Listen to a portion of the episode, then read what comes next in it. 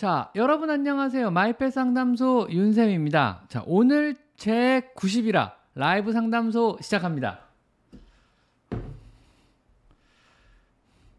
지금 제 소리 잘 들어가나요?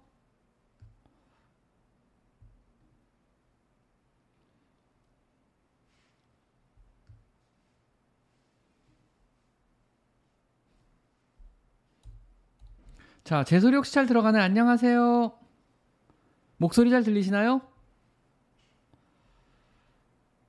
아, 잘 들리는군요. 네, 잘 들리는군요. 알겠습니다. 그럼 라이브 상담소 시작하겠습니다.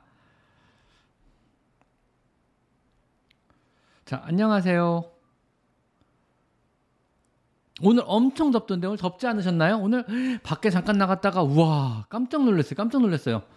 역시 이, 밖은 위험한 것 같아요. 정말 실내가 편한 것 같아요. 바깥 세상은 너무 위험해요. 자, 한 주 잘 보내셨나요? 그래가지고. 어, 많이들 들어오시네요. 안녕하세요. 광고분들 아직 미접속이. 아, 광고, 이것도 시작 전에 광고가 나오나? 제가 몰라가지고 죄송합니다. 이것도 시작 전에 광고가 나오나 보죠? 아, 그건 생각 못했네. 알겠습니다. 네, 김베리베리님, 안녕하세요. 아, 이것도 시작 전에 광고가 나오는구나 생각도 못했네, 그거는 죠. 아, 사실은 저는 프리미엄이라 광고를 제가 안 보게 되거든요. 방콕이 제일입니다. 예, 스트라다님 맞습니다. 광고 방콕이 제일입니다. 네, 김현정님 안녕하세요. 감사드립니다, 김현정님. 하하하하 네. 정집사님, 네 오늘도 기대를 무슨 기대하는지 모르겠지만 저도 기대합니다. 좋은 질문 기대합니다. 질문 좋은 질문, 재밌는 질문이 많고 다양한 질문이 많으면 그날 방송이 재밌긴 재밌더라고요. 그리고 끝나고 이거를 다시 편집본을 만들 때도 확실히 좀 내용이 알차더라고요. 근데 똑같은 질문이 올라오고 이러면 확실히 좀 뭐랄까 편집본도 좀 힘이 빠지긴 빠지더라고요. 그래서 오늘 좀 색다른 재밌는 질문 기대하겠습니다. 오늘도. 선생님 고양이를 해서 에어컨 26도로 맞춰두는데 에어컨 없는 방으로 자꾸 들어. 고양이는 혹시 여름에 몇 도로 해줘야 하나요? 고양이가 있고 싶은데 있게 두시면 됩니다. 사람 생활하기 편리한 온도인 26도도 좋고요. 일반적으로 더운 방도 괜찮습니다. 고양이가 춥거나 자기가 쾌적하다고 생긴 대로 마음대로 이동할 수 있게 해주시면 돼요. 강제로 방에다가 온도를 낮추신다든가, 뭐 강제로 뭐 에어컨을 안 틀어주신다든가 이런 건 안 좋지만 고해가 선택할 수 있으면 상관없어요. 더우면 자기가 시원한 데로 찾아갈 거고, 자기가 추우면 아니면 더운 게 좋으면 더운 방으로 찾아가겠죠. 고양이한테 선택권을 맡기시면 됩니다. 걱정하지 마십시오. 왜냐하면 사람도 똑같이 26도 맞춰놔도 더 덥게 느낄 때가 있고 춥게 느낄 때가 있잖아요. 고양이도 똑같거든요. 그때그때 컨디션이나 몸의 움직임에 따라 다르기 때문에 자기가 쾌적하게 입고 싶을 때 있으면 됩니다. 진경민님 안녕하십니까? 야호 진경민님 감사드립니다. 진경민님 오셨네요. 진경민님 금방 나가시지 않으시겠죠? 자 저희 가족이 CH님 저희 가족이 다섯 명인데 고양이는 한 마리라 다들 너무 예뻐해서 고양이가 스트레스 받을 거 걱정되는데 한 마리 더 입양하는 게 좋을까요? 다들 너무 이뻐하는 게 왜 스트레스인가요? 뭐 고양이가 싫어하는데 억지로 안거나 만지는 건 아닐 거 아닙니까? 고양이가 좋아하는 방식으로 안아주거나 만지는 거는 결코 스트레스가 아니니까 걱정 안 하셔도 되고요. 뭐 한 마리 더 입양하고 말고는 사실은 뭐 선택사항이니까 뭐 그게 뭐 고양이 행복을 위해서 뭐 잘 모르겠어요. 가족이 다섯 명이라 그러면 충분하게 다 이뻐 이쁨 받고 사랑받고 있지 않을까요? 심심할 틈이 없을 것 같은데 그죠? 오히려 한 마리 더 입양했다가 서로 마음이 안 맞으면 그게 더 스트레스 아닐까요? 자, 밖에 있는 길고양이가 더워서 많이 힘들어하던데 혹시 얼음 갖다 줘도 되나요? 뭐 괜찮습니다. 얼음 갖다 주는 거 괜찮지만 충분한 물을 급여하시는 것도 좋은 방법이에요. 물만 많이 마셔도 충분하게 시원하고요. 밖에 있는 길냥이들 더워도 알아서 그늘박 들어가서 편하게 또 잘 지내요. 잠 잘 자면서요. 너무 걱정하지 마십시오. 추울 때가 문제지 뭐 더운 것 정도야 뭐 여기 한국에서는요.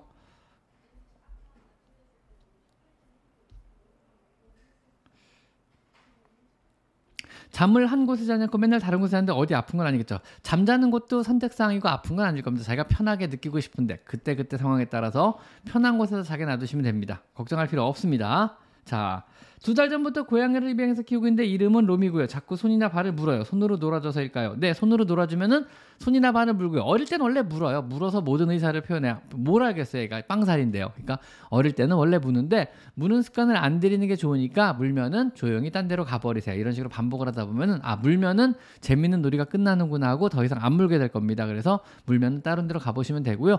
요 관련된 고양이가 물어요 영상들은 되게 많이 있으니까 제 영상 중에 그거 한번 참고해 보시면 될 것 같아요.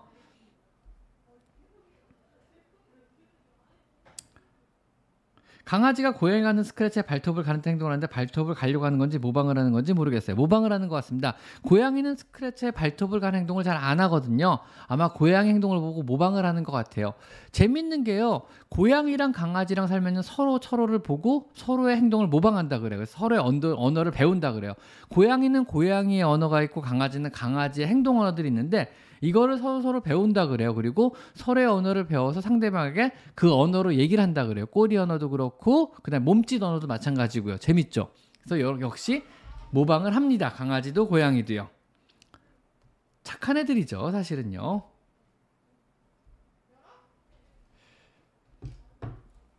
자, 5002님. 한 달 전 동네 캣맘이 구주한 둘째가 하루 만에 합사 성공해서 둘이 레슬링하고 우자담을 잘 놀아서 너무 좋아요. 어린아이들이었나 봐요. 일단 합사 성공했다니 다행입니다. 축하드립니다. 5002님. 그러게 오랜만이시네요. 자, 선생님 5개월 된 암컷 중성한 지 4일 됐는데 앞으로 비만이 걱정돼서 제한급식을 하려는데 하루 몇 끼로 나눠서 먹여야 되나요? 우선은 어리기 때문에 새끼로 나누시다가요. 보통 이제 다 성장이 완전히 끝나고 한 살이 넘어가면 한 두 끼 정도로 하셔도 충분합니다. 일단 세끼 네끼 정도가 적당할 것 같습니다. 우선은요. 자, 또 뭐가 있을까요? 심장 판막에 김솔유님 심장 판막에 구멍이 있어 중성을 하지 못하고 있어 아예 방법이 없을까요? 케어는 어떻게 해야 될까요? 요거는요 수술이 가능할 수도 있고 불가능할 수 있는데 불가능할 것 같아요 일단은요 제가 보기엔 불가능할 것 같긴 한데 혹시 모르니까 문의를 한번 해볼 필요는 있을 것 같아서 요거 관련돼서는 가능하다 불가능하다 검사 결과가 이런 것들은요 어 수원에 수호천사 동물병원에 전화 한번 해보세요. 거기가 그쪽으로는 최고 권위자 선생님 중에 한 분이시거든요. 아마 친절하게 전화 잘 받으실 테니까 수원에 수호천사 동물병원으로 전화하셔가지고 윤원경 원장님과 통화하셔서 현재 상태를 말해주고 이게 수술로 교정이 가능한지 불가능한지 답변을 얻으시면 그분이 불가능하면 불가능합니다. 그분이 가능할 것 같다 그러면 가능할 수도 있는 겁니다. 물론 대기 시간은 많이 길겠지만 그분한테 한번 연락해 보세요. 자, 내색 새끼 내새꾸 루디님 내새꾸예요 내새꾸 루디님 안녕하세요 자쌤 지금 4개월 나가 메인쿤이랑 생활하고 있는데요 아는 분 메인쿤은 3개월인데 1.5kg 조금 넘는데 저희 집 애기는 4개월인데 4kg 조금 넘네요 저희 집 애기가 큰 건가요? 아니요 뭐 정상 같은데요 메인쿤은 원래 크잖아요 큰 애들이고 정상입니다 메인주의 똥고양이들인데 원래 되게 등치가 엄청나게 엄청나게 커요 그리고 정상이고요 제 키가 정상인가요? 비정상인가요? 라고 물어보면 이게 누가 정상이라고 할까요? 비정상이라고 할까요? 저도 그렇게 큰 편은 아니거든요. 각각 다 사이즈들이 있기 때문에 정상이라고 보셔도 됩니다. 걱정하지 마세요. 자, 별바다님. 양이 이동 가방으로 딱 맞는 게 좋을까요? 넉넉한 사이즈가 좋을까요? 많이 넉넉할수록 좋을까요? 뭐 사실은 딱 맞는 게 좋은데 요즘 제가 눈여겨보는 이동 가방이요. Sleepypod라고 있어요. 인터넷 검색해보면 나와요. Sleepypod라고 있는데 자, 제가 검색해서 보여드릴게요. Sleepypod. 요즘 제가 제일 좋아하는 가방이에요. 핑 파드.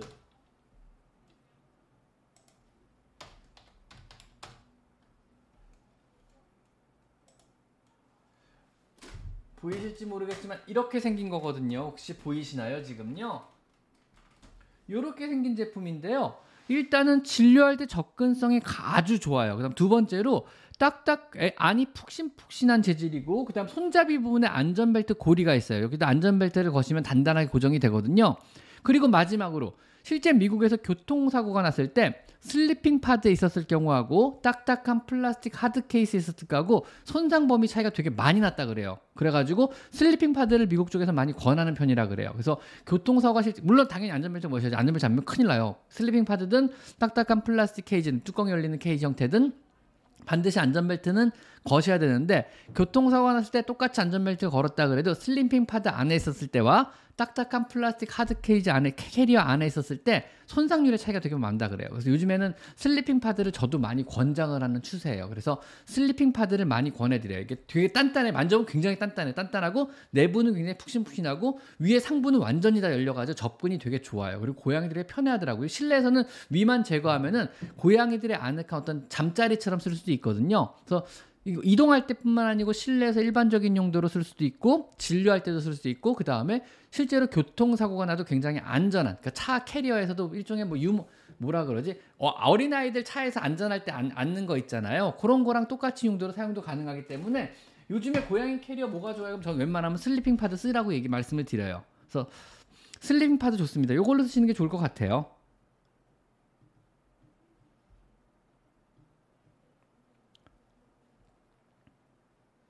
네, 신문물 맞습니다. 그래서 요 근래에는 교통 상황에도 안전하고 아이들이 좀 편하게 생각하고 제가 진료할 때도 되게 편해요, 사실은. 솔직히 말하면 제가 진료할 때도 sleeping pod가 너무 편해요. 그리고 고양이를 굳이 sleeping pod 밖으로 꺼낼 필요가 거의 없기 때문에 웬만한 주사나 간단한 처치는 그 안에서 다 할 수 있거든요. 그러니까 이 애들이 보통 되게 안정적인 자세를 할수 있고 아주 혼양이나 튀려고 하는 고양이 같은 거 sleeping pod 일부만 열어 손만 집어넣어서 대부분 처치가 가능하기 때문에 제 입장에서 진료가 되게 편하고 진료를 받는 입장에서도 불편하지 않아요. 밖으로 일부러 얘가 꺼내 꺼냄 당하지 않아도 되는 상황이 많이 생길 수 있거든요.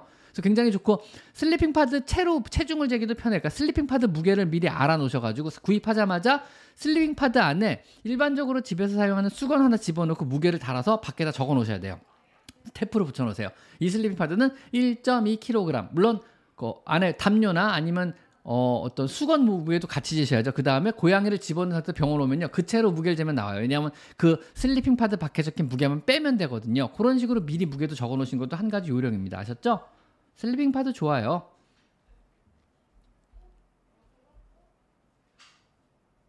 자, 그리고 똘루냥님, 약 3개월 된 새끼 길냥이 입양 후 오늘 동물병원에 갔는데 3개월 된 새끼 길냥이를 입양 후에 갔는데 목 한쪽에 5cm 정도와 수라 쪽에 임파선이 부어 있다고 했어요. 따로 추가 검사 안 하고 약만 6일치 받았는데 추가 검사 안 해도 될까요? 예방 접종은 지금 불가능한가요? 오늘 레볼루션 맞고 약만 받았어요. 일단은 항생제 먹여 보시는 게 좋을 것 같아요. 왜냐하면 임파선이 부어 있다는 얘기는 어딘가 염증이 진행하고 있다는 얘기니까 그 염증이 가라앉으면 임파선도 가라앉고 임파선이 가라앉으면 그때 가서 뭐 추가적인 접종이나 나머지 처치하면 될 것 같아요. 그래서 어딘지 모르겠지만 염증이 있고 아 이게 구조였으니까 아플 수 있잖아요. 뭐 여러 가지로 그러니까 거기에 대해서 항생제 처치를 아마 해드린 것 같아요. 현명하게 현명한 현명한 방법이에요. 저 같아도 한 일주일 항생 조치할 것 같아요. 그 다음에 가라앉나 안 가라앉나 보고 뭐 안 가라앉는다 그러면 그때 가서 좀 조치를 하겠죠. 물론 지금 당장 밥을 잘 먹고 있다는 가정하에 밥 잘 먹고 잘 논다 그러면요 약 잘 먹으면서 지켜보시면 될 것 같아요. 그 다음에 일주일 뒤에 다시 병원에 가서 임파선이 가라앉았는지 확인하고 임파선이 가라앉았다 그러면 아 뭔진 모르겠지만 염증이 가라앉았구나 그러고 역시나 접종을 하든 여러 가지 조치를 그 다음에 취해 주시면 될 것 같아요. 걱정하지 않으셔도 될 것 같습니다. 이거는요, 똘루냥님.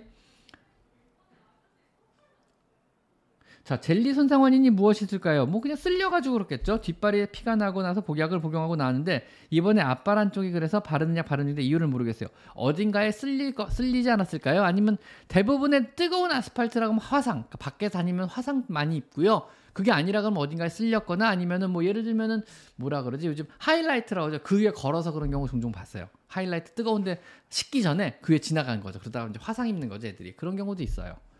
이건 잘 모르겠네요. 자, 그 다음에 선생님 새로운 낚싯대로 놀아주면 다른 양이들과 다르게 반응이 막 뛰어다니잖아요. 혹시 뭔가 문제가 있는 걸까요?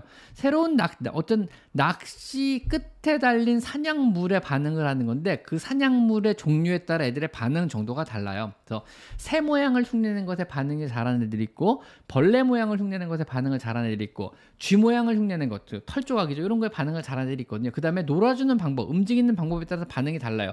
까딱까딱 움직이는 거에 반응을 잘하는 애들이 있고 새가 날 듯이 점프하는 거에 반응을 잘하는 애들이 있고 바닥을 기어다니는 벌레를 흉내내는 거에 반응을 잘하는 애들이 있거든요. 그래서 놀아주는 방법 다르니까 이거는 고양이와 놀아주는 법 심화편이라고 제가 올려놓은 영상이 있으니까 그거 한번 보시면 될 것 같아요. 아셨죠? 무조건 막 미친 사람처럼 막 흔들어준다 애들이 미친 애처럼 놀지 않아 애들 얼마나 영악한데요 다 요령이 있고 기술이 있는 겁니다 제가 말했죠 전심을 다해서 진심으로 놀아주세요라고 항상 말씀을 드립니다 진심으로 신경 써 놀아야지 무조건 흔든다고 애들이 막 미친 애처럼 막 움직이지 않습니다 항상 진심을 다해서 정성껏 놀아주셔야 됩니다 아셨죠? 자 나나니엘님 악갱이 온 지 3주차입니다 깨물었을 때 무시하고 나가는 거 열심히 하는 중인데 3주차라면 너무 어리니까 사실은 그럴 수 있죠 이제는 저 나가도 그냥 혼자 잘 쉬고 놀아요. 그리고 나갔다 들어오면 저한테 엄청나게 부비부해. 이때 다 받아줘야 받아주셔야죠. 당연히 무시하지 마세요. 왜냐하면 20분 있다 들어오면 받아주셔야죠. 부비부비하면요. 만, 만져주고 많이 받아주시고 제대로 하고 있는 거 맞습니다. 점차 지나면서 점점 안 물게 될 것입니다. 걱정하지 마세요. 이건 이제 무는 횟수가 점점 주는 걸로 확인하면 되거든요. 그래서 물릴 때마다 그냥 나가지 마시고 나가서 바로 냉장고에 종이 하나 붙여놓고 발을 정자 쓰기 시작하세요. 그래서 발을 정자의 수가 점점 점 주는 걸 확인하시면 될 거예요. 그러면은 물일 때마다 발을 정자 쓰시는데 어 점점 점 오늘 줄 많이 줄었네 그러면서 아 점점 나아지고 있구나 이런 식으로 파악하시면 될 것 같아요. 이거는요. 고양이 기관점이 평생 안 나올 수 있나요? 만약에 기관점이 평생 안 낳고 있는 거라면 그건 기관점이 아니죠. 그거는 천식이라고 봐야죠. 그래서 고양이 폐섬유증이나 고양이 폐가 손상됐거나 고양이 천식이 생겼거나 이런 식으로 파악을 해야지 기관점이 아닌 거죠. 그거는요. 그죠? 만약에 천식 같으면 평생 안 낫고 평생 관리해야 되는 질병이니까 그럴 수 있습니다. 이거는요.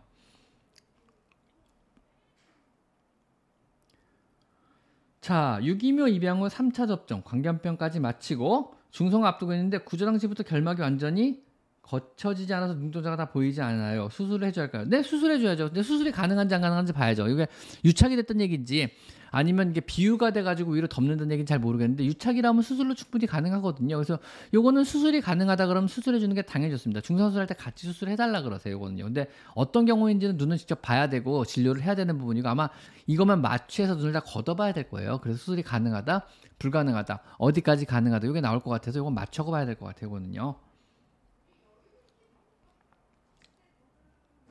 사냥놀이 대신 놀아줄 방법이 없을까요? 놀이 방법은 되게 다양하니까 인터넷 찾아보시거나 제 영상 보시면요. 굳이 사냥놀이가 아니어도 오뎅 꽃질을 가지고 놀아주는 방법도 있고 여러 가지가 아니면은 일단 어 예, food toy puzzle이라 그러죠. 그래서 인터넷에 foo, food toy puzzle DIY라고 쳐보세요. 그래서 DIY puzzle toy 아니면 DIY foo, puddle puzzle food toy 이렇게 적어보시면은요 집에서 간단하게 만들 수 있는 가, 음식을 집어넣는 퍼즐들 만드는 법이 나요 고양이를 위한 그래서 뭐 휴지심을 사용한 것도 있고 페트병을 사용한 것도 있고 여러 가지로 만들 수가 있으니까 그런 걸 가지고 던져주면 고양이들 진짜 미친 애들처럼 노는 경우 종종 있거든요. 그래서 그런 식으로 만들어 주시면 되고요. 아니면 뭐 숨바꼭쥐 이런 판매되는 상품들도 많이 있거든요. 그런 거에다 사료 알갱이 몇 개 넣어주면 고양이들이 막 치고 놀면서 조금 조금 사료를 먹어요. 그래서 밥을 줄 때도 그냥 주지 말고 그런 거에 밥그릇을 치워버리고 그런 거에다 밥을 주는 것도 한 가지 좋은 방법일 수 있습니다. 그래서 puzzle food toy 아니면 food puzzle toy DIY 이런 식으로 검색하시면 많이 나올 거예요 아마 사이트들에서 만드는 법, 뭐 고양이들 노는 장면 이런 거 많이 나오니까 그런 거 한번 참고해 보셔도 될 것 같아요. 공놀이, 깍꿍놀이 해보세요. 몸으로 놀아도 좋아요. 어, 괜찮네요, 그것도요. 공놀이, 깍꿍놀이가 뭔지 모르겠지만 깍꿍 하면서 놀리는 건가? 깍꿍 좀 이상하다. 스포츠 질문에는 넘어가서 확인 한번 부탁드립니다. 다얀님, 다얀님 스포츠 질문 한번 확인해 볼까요? 다다니엘님 건 하했고 다얀님 스포츠 질문이 어떻게 넘어갔을까요? 아, 다야님 여기 있구나. 기, 다야님, 길에서 어미 형제들과 지내던 4개월 된 악갱이 데려온 2주째인데 적응을 못하네. 4개월 된 악갱이를 데리고 왔는데 2주째 적응을 못해. 어떻게 적응을 못하죠? 밤에 제가 누워있으면 저를 관찰하긴 하는데 다가가거나 만지러 가면 스트레스를 받아하고 하악질하네. 다가가는 게 좋을까요? 항상 관련해서 뭐 다른 팁이 있을까요? 그냥 이건 냅두시는 수밖에 없어요. 이거는 일종의 social phobia거든요. 즉 사람이나 동물을 무서워하는 거예요. 적응을 못 해가지고 이거는 적응을 할 수도 있고 선천적인 social phobia가 너무 심해가지고 평생 적응을 못 할 수도 있어요. 이건 한 달까지 지켜보라고 제가 여러 영상에서 말씀드렸어요. 그래서 한 달까지는 지켜보시고 숨으면 숨게 냅두고 일부러 만지지 말고 일부러 꺼내지 마세요. 왜냐면 더 겁만 날 뿐이에요. 아직은 관심을 가지고 보는 단계고 보통은 한 달 정도 지켜봐도 계속 숨어서 안 나오고 사람을 무서워한다 그러면은 굉장히 적응력이 떨어지는 아이고 사람을 계속 무서워할 가능성도 있어요. 익숙해지고 친해질 수도 있겠지만 안 될 수도 있는 문제거든요. 요거는 훈련을 해결되는 문제나 교육을 해결되는 문제가 어차피 아니세요. 요거는요. 그래서 한 달 좀 넘게 지켜보시고 그래도 숨어서 안 나고 그래도 사람을 무서워한다 그러면은요. 그냥 그렇게 사는 수밖에 없어요. 그렇게 살든가 아니면 근데 문제는 그렇게 살면 얘가 평생 사람을 무서워하고 환경을 무서워하고 공포증을 안고 살아가는 거잖아요. 두려움을 안고 살아가는 삶이잖아요. 근데 이런 삶은 사실은 행복한 삶은 아닐 수 있거든요. 즉 이게 삶의 질이 떨어지죠. 이럴 때는 어떤 방법이 있냐면은 그냥 약을 먹이는 방법도 있어요. 즉 항불안제를 먹이는 거죠. 항불안제를 계속 먹이면은 공포증이 떨어지고 공포증이나 불안감이 낮아지면은 사람에게 친근감에 다가 친근감 있게 조금 더 다가갈 수가 있어요. 그러면서 이게 뭐 기분을 좋게 만드는 게 아니고 그냥 불안감만 감소시켜 주는 거거든요. 그러면은 고양이들이 보통 한 달 정도 지켜보고 그래도 적응을 못 하면 전 약을 먹이라 그래요. 보통은요. 약 먹이면 애들이 불안감이 떨어지고 불안감이 떨어지면 사람에게 다가가기 시작하고 사람이 만져주면 좋아하기 시작하고 사람과 익숙해지면 한 6개월 정도 먹이다가 서서히 약을 줄여보든가 약을 끊어보라 그래요. 그때 다시 공포심이 생긴다 그러면 평생 약을 먹어야 되는 거고 6개월 뒤 약을 끊었는데도 불구하고 끊었음에도 불구하고 사람과 잘 지낸다 익숙해져 가지고 이미 그렇다 그러면 그냥 계속 잘 지낼 수 있습니다. 그래서 이런 경우는 한 6개월 정도 잡고 일단 약을 시도해 보시는 것도 나쁘지 않을 것 같아서 항불안제죠 일종의 가바 펜틴 같은 이런 거를 꾸준하게 복용시킨 것도 한 가지 방법일 수 있습니다. 다현님 아셨죠? 자 말씀이 진짜 빠르시네요. 근데 알아듣겠어요. 말을 빨리 할 수밖에 없는 게 질문이 너무 많아요. 말을 빨리 빨리 해야 돼요. 마음이 너무 급해요. 자, 이렇게요. 끝나면 바로 올라오거든요. 자, 룰루랄라님, 안녕하세요. 제가 길고양이를 구조해서 키우고 있는데 심장병이랑 아이고 세상에 심장병이랑 구내염을 앓고 있는데 구내염이 좀 심한 편인데 심장병 때문에 마취하면 위험해서 발치나 스케일링이 안 된다는데 그럼 평생 구내염 치료 없이 가야 돼. 일단 약을 먹이는 건 괜찮으니까 약을 먹여주세요. 약을 먹이면 많이 증상이 가라앉거든요. 근데 약을 먹여도 계속적으로 심하다 그러면 이게 아픈 거잖아요, 사실은요. 그럼 결국은 마취를 아마 해야 될 거예요. 그래서 심장병에 대한 증상을 보고 거기에 대한 처치를 한동안 받으세요. 뭐 항혈전제도 좋고 혈압을 낮추는 약도 좋고 뭐 여러 가지 약들 처방을 받은 다음에 그러니까 병원과 상의를 봐야죠. 그래서 이제 수술 플랜을 짜는 거예요. 그래 가지고 아, 심장병이 있음에도 불구하고 이게 너무너무 심하고 괴롭고 애가 아파하고 힘들어 하니까 수술을 해 주고 싶습니다. 그러면 이제 아마 그 병원에서 나름의 플랜을 짤 거예요. 그래서 한동안 이 약을 한 달 정도 먹여 보고 그 다음에 어느 정도 안정성 확보되면 그때 조심해서 물론 마취를 해가지고 한번 이빨을 뽑아봅시다. 이렇게 나올 수 있어요. 그래서 그거는 해당 병원과 선생님과 상의해서 플랜을 짜고 결정하는데 물론 위험도가 굉장히 높아요. 그래서 물론 시술 중에 죽을 수 있습니다에 서명을 하고 들어가셔야 될 거예요. 근데 그래서 이제 결정을 해야죠. 그럼에도 불구하고 애가 삶의 질이 너무 낮고 고통스럽잖아요. 고통증이잖아요. 페인이니까는요. 그렇다 그러면은 그냥 저 같으면은 그냥 시도해 볼 필요는 있다고 봐요. 위험하더라도 많이 위험하죠 사실은요. 잘못될 수도 있겠죠. 그래도 선생님하고 상의해가지고 좀 안전도를 어느 정도 확보한 상태에서 맞추라고 진행을 해보는 게 어떨까가 조심스러운 합리적인 소견입니다 일단은요. 요거는 해당 병원 선생님과 상의를 아마 잘 하셔야 될 것 같아요. 자 선생님!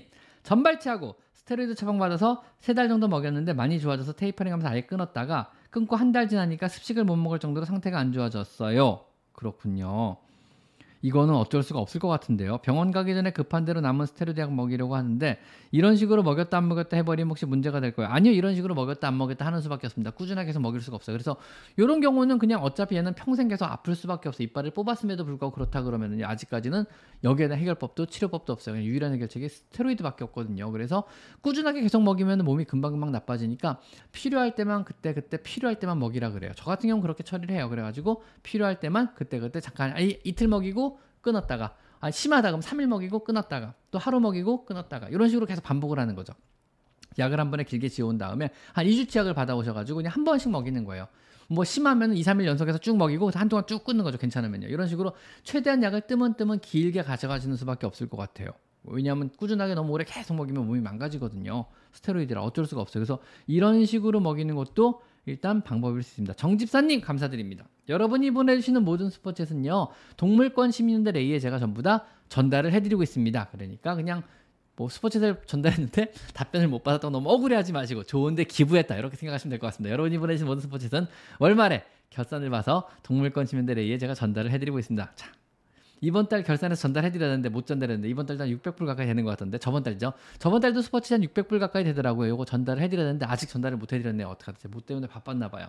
요거 제가 사진 찍어놓은 거 있으니까 올리고 전달을 해드리도록 하겠습니다. 감사합니다. 펠리웨이 추천드려요. 저도 펠리웨이 추천드립니다. 근데 어떨 때 펠리웨이 추천, 뭐 때문에 펠리웨이 추천했을까? 어쨌든 펠리웨이를 일단 추천드립니다. 저도. 자, KJH 박스 001님. 네. 4개월 쯤 전부터 저와 함께 지낸 6개월 정도 저와 함께 지낸 지 6개월 정도 아 4개월 전부 4개월 때부터 와서 6개월 됐다는 얘기 한 살 됐다는 얘기네요. 먼저 골골대면서 만져달라고 다가올 때 빼고는 작은 소리나 움직임에도 너무 민감하게 놀라고 손을 뽑기만 해도 화들짝 놀라 도망가 버려요. 이런 예민한 긴장감을 풀어주기 위해서는 어떻게 해야 될까요? 안 건드리는 겁니다. 안 건드리는 겁니다. 그게 최선입니다. 그냥 혼자 와서 골골대면 냅두세요. 왜? 왜냐하면 자기가 골골대고 싶어서 하지 만짐당하고 싶어서 온 건 아니란 얘기거든요. 그냥 무섭고 예민한 거예요. 사, 아직 사람 손이 무서운 거니까는요. 6개월 됐다 그러면 사실 평생 이렇게 갈 가능성이 커요. 그래서 그냥 냅두시고 그냥 얘가 너무 괴로워하고 힘들어하는 것 같다. 이러면 내, 가 나랑 있는 게 얘가 힘들다 그러면 약 먹이는 거죠. 뭐 그때는요. 그래서 이게 약을 먹어야 될 정도인지 아닌지를 판단하셔가지고 약을 먹어야겠다 싶으면 꾸준하게 평생에 걸쳐 먹여보시는 것도 나쁘지 않을 것 같아요. 이거는요. social, social phobia죠. 사람을 무서워하는. 어쩔 수 없어. 평생 갈 수도 있어요. 이거는 어쩔 수 없는 거예요. 익숙해질 수 있지만 평생 갈 수도 있는 겁니다. 뭐 예를 들면은 뭐 예를 들면 제가 갑자기 어느 동굴에 갇힌 거예요. 근데 제가 막 저 다지 동물 되게 무서워하거든요. 바퀴벌레, 뭐 거미, 지네 뭐 이런 엄청 무서워하는데 뭐 사방팔방에 다지 동물이 막 기어다녀요. 익숙해질 수도 있겠지만 평생 무서워할 수 있는 거죠. 이건 아무도 모르는 거예요. 아무도 모르는 겁니다. 자, 그 다음에 성원, 김성원님, 아까 슈퍼챗 날아갔어요. 죄송합니다. 그래도 좋은데 기부했다고 좋게 생각해 주시면 감사하겠습니다. 날아간 슈퍼챗 한번 읽어볼게요. 4개월 된 여자아이 며칠 전에 토하고 며칠 괜찮다가 갑자기 살을 안 먹어요. 자, 4개월 된 여자아이가 며칠 전에 토하고 며칠 괜찮다가 갑자기 살을 안 먹어. 이건 좀 안 좋은 건데 살이 좀 빠진 감이 있어서 걱정이 되는데 4개월 된 아이가 살이 빠진 거라 그럼 체중이 줄었다. 실제 체중이 줄었다 그러면 문제가 심각한 겁니다. 왜냐하면 체중이 한참 늘어야 될 시기인데 오히려 줄었다는 건 몸에 데미지를 많이 받았다는 얘기거든요. 이건 병원 가보셔야 되는데 병원에 약해서 검사를 받아야 할까요? 받아야 합니다. 어떻게 할까요? 토한 건 인식표 목걸이 때문입니다. 토한 건 인식표 목걸이 때문입니다는 뭔 얘기인지 모르겠지만 일단은요. 사료를 안 먹는 건 문제가 되는 거예요 현재. 어딘가 아픈 거란 얘기죠. 이거는 병원에 데려가 보시는 게 좋을 거예요. 일단 식욕이 없다면 병원에 데려가 보셔야 돼요. 구토 식욕이 없으면 병원에 데려가 보라고 제가 말씀을 얼마 드렸어요? 하루에 세 번 이상 구토하거나 구토에 밥을 안 먹거나 구토에 한쪽에 웅크리고 안 움직이면 병원에 데려가 보셔야 합니다. 이거는 기본 중에 기본이거든요. 그래서 실내에서 체크해볼 건강 사항 중에 하나예요. 병원에 언제 데려가 보고 언제 데려가 보지 않아야 할 때를 보통 확인을 해보셔야 되는데 고양이는 원래 구토를 잘 해요. 헤어볼을 토하기 위해서나 자신의 안전을 확보하기 위해서 구토 중추가 사람보다 굉장히 월등하게 발달돼 있어요. 좀만 속이 상하면 토해낼 수 있게 발달을 한 거거든요. 그래서 자연 생태계에서 썩은 고기를 먹었거나 먹으면 안 되는 음식을 먹으면서 속이 안 좋다고 느끼면 바로 토해내게 발달해 있어요. 그게 생존 능력을 높이는 지름길이었거든요. 그래서 고양이는 원래 잘 토해요. 그런데 보통 고양이가 잘 토한 데서 모든 게 정상은 아니고 비정상인 경우는요. 하루에 세 번 이상 구토할 때는 비정상입니다. 병원에 데리고 가보셔야 되고요. 구토한 다음에 식욕이 없다. 역시 비정상입니다. 병원에 데리고 가보셔야 됩니다. 그리고 구토한 다음에 힘이 없이 늘어지거나 구석에 숨어서 안 나온다. 역시 많이 아픈 겁니다. 병원에 데려가 보셔야 됩니다. 이런 상황이라면 병원에 데려가 보셔야 되고 어쩌다 한 번 토한 다음에 다시 밥을 잘 먹어요. 이거는 굳이 병원에 데려가 보실 필요까지는 없는 문제입니다. 아셨죠?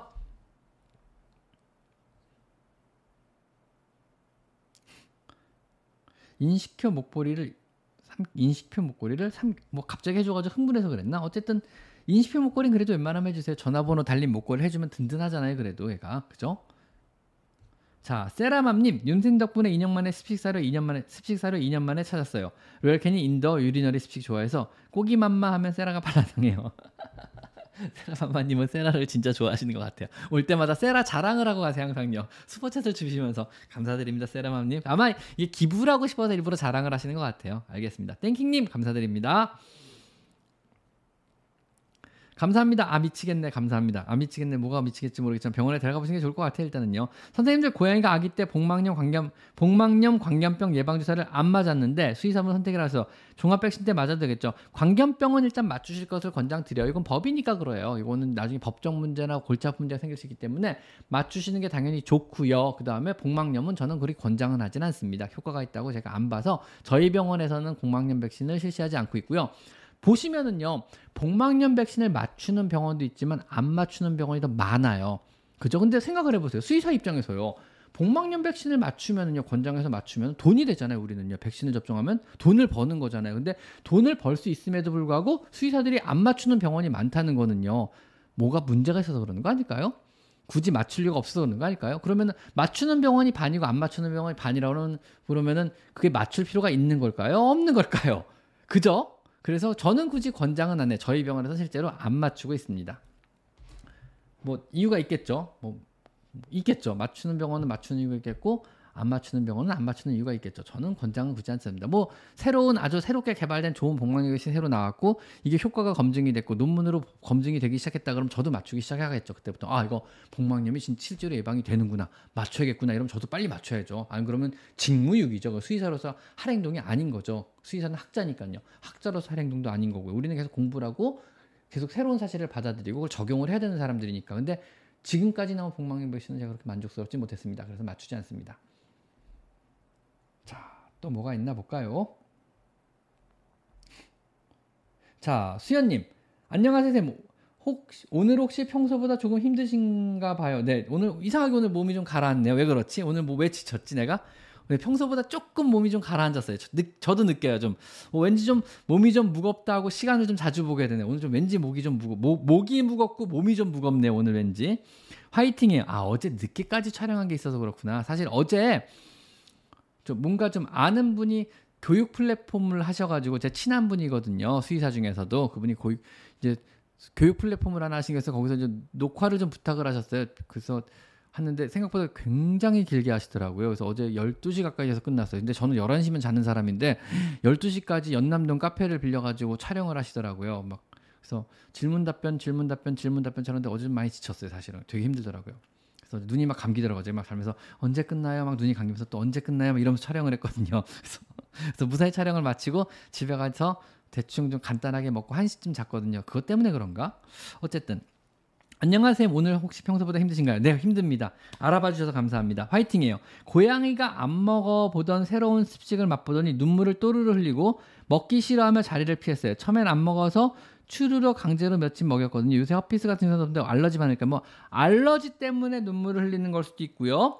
침이 지나 왜냐면 지나치게 자극적인 음식이거나 지나치게 맛이 있거나 이러면요. 침이 많이 분비되면은 이게 침샘이 유스타키오관이 아닌가? 그걸로 눈물까지 연결되거든요. 눈물하고 침샘과 연결됐어요. 그래서 눈물이 역류해서 눈물처럼 흘리는 걸 수 있어요. 침 자체가요. 침이 과다하게 분비되면요. 그러니까 그 사캔 자체가 지나치게 자극적이었을 수 있어요. 아니면은 단순히 알러지 때문에 눈물을 흘리는 걸 수도 있어요. 그거는 모르는 겁니다. 어쨌든 싫어하니까 주지 마세요. 먹기 싫어하는 걸 굳이 왜 줄라 그러세요? 주실 필요 없습니다. 아셨죠?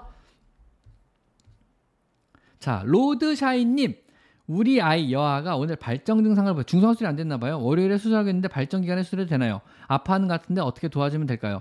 뭐 일단 도와줄 방법은 없으시고 빨리 수술하는 게 좋고요. 발정 기간에 수술을 해도 되고 안 해도 됩니다. 저는 살짝 피하려고 노력은 하는 편인데 피하기가 쉽지 않아요. 발정이 한번 나기 시작하면 계속 이어서 나거든요. 그래서 그냥 발정이 좀 가라앉으면 오세요. 이 정도까지만 하고 그냥 수술하는 편이고 사실 발정 기간에 수술해도 크게 차이는 없어요. 단지 이제 수술할 때 출혈이 조금 많을 수 있다, 조금 적을 수 있다. 이 정도 차이 정도 뭐 근데 상관은 크게 없습니다.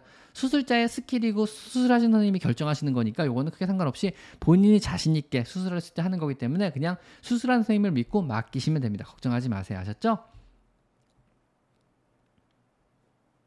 고양이 종류를 알고 싶어요. 노란색 위에 흰색이에요. 노랗고 흰 고양이네요. 네, 노랗고 흰 고양이겠네요. 그렇죠. 왜냐하면 모든 종류의 고양이가요.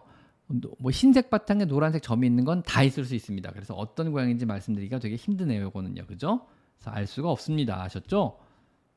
자, JY5님. 감사드립니다. 습식사를 안 먹는 4살 된 고양이 어떡하죠? 습식사를 안 먹는 4살 된 고양이. 글쎄요. 안 먹을 수 있죠. 제가 어릴 때 안 먹었더니 편식하는 것 같습니다. 나중에도 문제가 될까. 건사료는 가리지 않고 잘 먹고 물도 잘 먹습니다. 요거 사실 습사료가요. 캔 푸드를 습사료라 그러잖아요. 보통은요. 이게 네 가지 타입이 있어요. 근데 사실은 맛 이게 식감 때문에 맛 때문에 안 먹는 게 아니고 식감 때문에 안 먹는 거거든요. 씹는 질감이 건설이랑 달라서 그래요. 고양이는 뽀독뽀독하고 담, 잘 부서지는 것들을 좋아해요. 그러니까 부서지는 성분을 좋아하거든요. 오독오독하는 걸 좋아하거든요. 이런 어떤 그런 질감들을 좋아하고 식감을 좋아하는데 이게 물컹물컹한 식감을 싫어해서 고양이들이 안 먹어본 애들은 안 먹을 가능성이 높아요. 근데 정확히 말하면 이 캔푸드의 그 식감은 네 종류의 식감을 갖고 있어요. 이 식감이 보면 캔에 잘 써 있으면 써, 써 있는 게 많거든요. 그래서 shred 타입, pate 타입, flake 타입, chunk 타입 이렇게 네 가지 종류가 아니고요. 여기 이제 고기가 찢어진 형태냐 아니면 으깨진 형태냐, 갈아 곱게 갈아진 형태냐, 덩어리진 형태냐 이런 걸로 나뉘거든요. 흰살 생선같이 이렇게 덩어리 덩어리 덩어리는 걸 chunk 타입이라 그래요. 그 다음에 잘게 찢어지는 게 아마 flake 타입일 거예요. 그 다음에 pate 타입은 곱게 갈아진 형태고요. 그 다음에 어, flake 그다음 또 하나 flake 타입 같은 경우가 이제 저며놓은 형태고 고기를 저며놓은 이런 형태로 나뉘거든요. 각 각의 형태별로 먹을 수가 있고 안 먹을 수가 있기 때문에 찾아보셔야 돼요. 그래서 각각 타입이 다른 여러 가지의 어떤 캔들을 한번 시도를 해보셔야 돼요. 아마 다양한 시도를 안 해보셨을 거예요. 틀림없이 안 해보셨어요. 안 해보신 거 맞아요. 왜냐하면 이렇게 다양하게 먹이시는 분이 드물거든요. 그래서 다양한 타입으로 시도해보시고 얘가 좋아하는 형태의 타입을 찾으셔야 돼요. 맛도 찾으셔야겠지만 좋아하는 형태 식감을 찾으시면 먹기 시작할 거예요. 저도 아직도 어떤 물컹물컹한 식감을 안 먹어요. 장어를 안 먹어요. 그리고 저도 곱창을 안 먹어요. 왜냐하면 그 식감이 너무너무 싫은 거예요. 입에 넣으면 아우 이러고 그냥 그대로 뱉어버려요. 맛과 상관없이요. 식감 되게 중요한 문제거든요. 특히 고양이 굉장히 중요해요. 그래서 식감이 달라서 그런 거기 때문에 맞는 식감을 한번 찾아보세요. 그래서 잘 보시면 flake 타입, chunk 타입, shred 타입, 그다음 pate 타입 다 써 있으니까 그거 보시고 사시면 돼요. 아셨죠? 자, 김지균님. 오, 갑자기 뭐 폭발했네. 잠시만요. 자, 김지균님은 자, 김지태님 먼저 할게요. 김지태님, 화장실 벤토모래를 하루에 한 번씩은 조금씩 먹어요. 그럴 수 있어요. 애기들은 보통 조금 조금씩 먹고 자연 생태계에서도요, 미네랄 보충 차원인지 뭔지 모르겠지만 자연의 흙을 조금 조금씩 고양이들이 먹는 모습이 발달이, 발견이 돼요. 그래서 정상적이고요. 왜 그럴까? 정상입니다. 애기들은 조금씩 먹어요, 원래.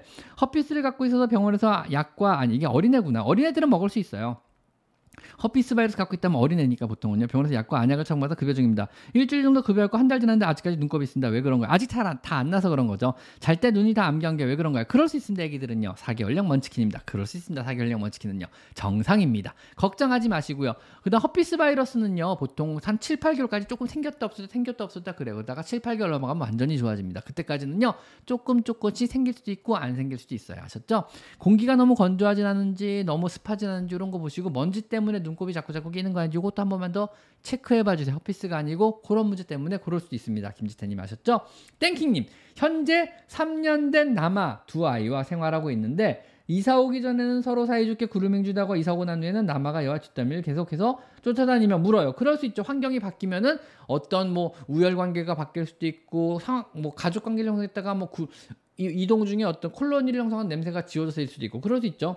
어떻게 할까요? 남아가 여아를 물 때마다 여아는 하악질 한번 도망다니기만 합니다. 그럴 수 있고요. 요거는 다시 분리를 한 다음에 냄새 교환부터 천천히 시도해 보시는 게 나을 것 같아서 다시 합사 과정을 시도하시고 펠리웨이 멀티캣 같은 거 꽂아주시고 질캔 같은 거 먹여주시고 그래서 합사를 천천히 다시 한번 시도해 보세요. 서로 이, 냄새 교환이라 그러죠. 이 아이 몸에서 비, 몸에다가 양말 양쪽을 빠 깨끗하게 빤 양말을 각각 갖고 가서 이 아이 몸에 비빈 거는 이 아이 뺨에 비비, 이 아이 뺨에 비빈 건 이 아이 몸에 비비고 이 아이 뺨에 비빈 걸 이 아이 몸에 비비고를 매일 해주시는 겁니다. 얘 뺨 냄새를 얘 몸에 묻히고 얘 뺨 냄새를 얘 몸에 묻히는 거예요. 서로 다른 양말을 가지고요. 계속 반복하다 보면 냄새가 섞이고 냄새가 섞이면 조금 나아질 수 있거든요. 이런 과정을 반복 하면서 천천히 합사를 다시 시도해 보시고 그래도 그래도 자꾸 싸우고 그래도 하악질하고 그래도 난리가 난다 그러면 둘 다 약 먹이기 시작하셔야 됩니다. 그래서 둘 다 가바펜틴 같은 어떤 안정 어떤 공포감 불안감을 가라앉히는 약을 먹이, 먹이면서 합사를 시작하면요 합사 성공률이 조금 더 높아진다 그래요. 이런 방법도 있으니까 한번 해보고 해보고 안 되면 약 먹이면서 합사하시는 수밖에 없어요. 때는요 아셨죠? 땡킹님 그럴 수 있어요. 그리고 합사가 제일 어려워요. 항상 합사가 제일 어려워요. 고양이 가 는 문제가 제일 어려워요.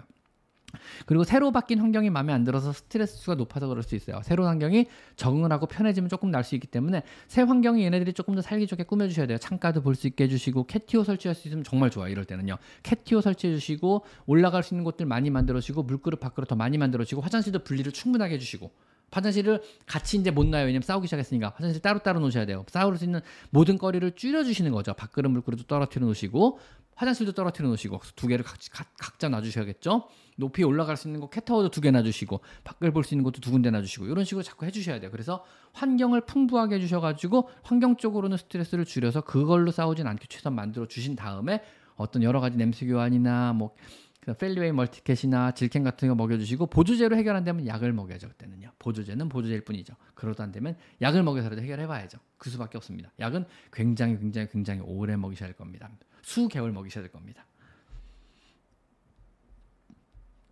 그 다음에 또 뭐가 있을까요? 네, 김지균님. 성적 발 성적 발달이 빨리 오는 고양이들은 있을 수 있죠. 고양이 네달 반 학기인데 스프레이는 안 하고 강아지 마운팅 같은 행동을 재팔해요. 거의 매일요. 그냥 마운팅이 아니고 놀이 행동이라고 보시면 돼요. 성적 행동이라기보다는요.